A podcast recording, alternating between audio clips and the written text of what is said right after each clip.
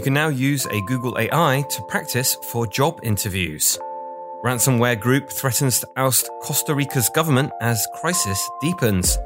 And plant based whole eggs could be served in US restaurants later this year. This is your Daily Tech Briefing, the morning edition. It's Wednesday, May 18th. From Engadget, I'm Matt Smith.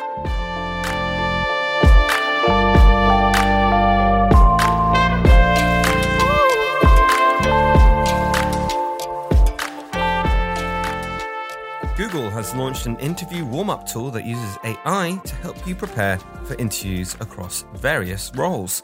The site asks typical questions such as the classic, Tell me a bit about yourself, and analyzes your voiced or typed responses for areas of improvement.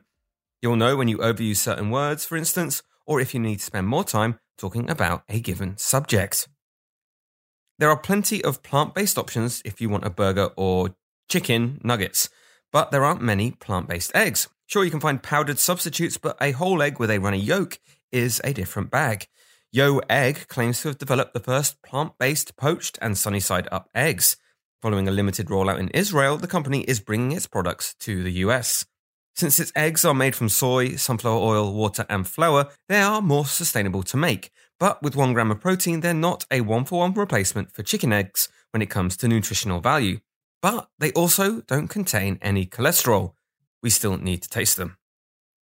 Last week, Costa Rica declared a state of emergency following a massive Conti ransomware attack on its government.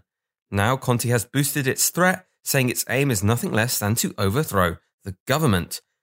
We have our insiders in your government, the group said. We are also working on gaining access to your other systems. You have no other options but to pay us. And that's a slightly sinister end to your morning tech briefing. Catch up on all the full stories, reviews, and more over at engadget.com. And if you like what you're hearing, subscribe to our tech briefings wherever you get your podcasts or ask for us on your smart speaker. Thanks once again for listening, and I'll be back tomorrow.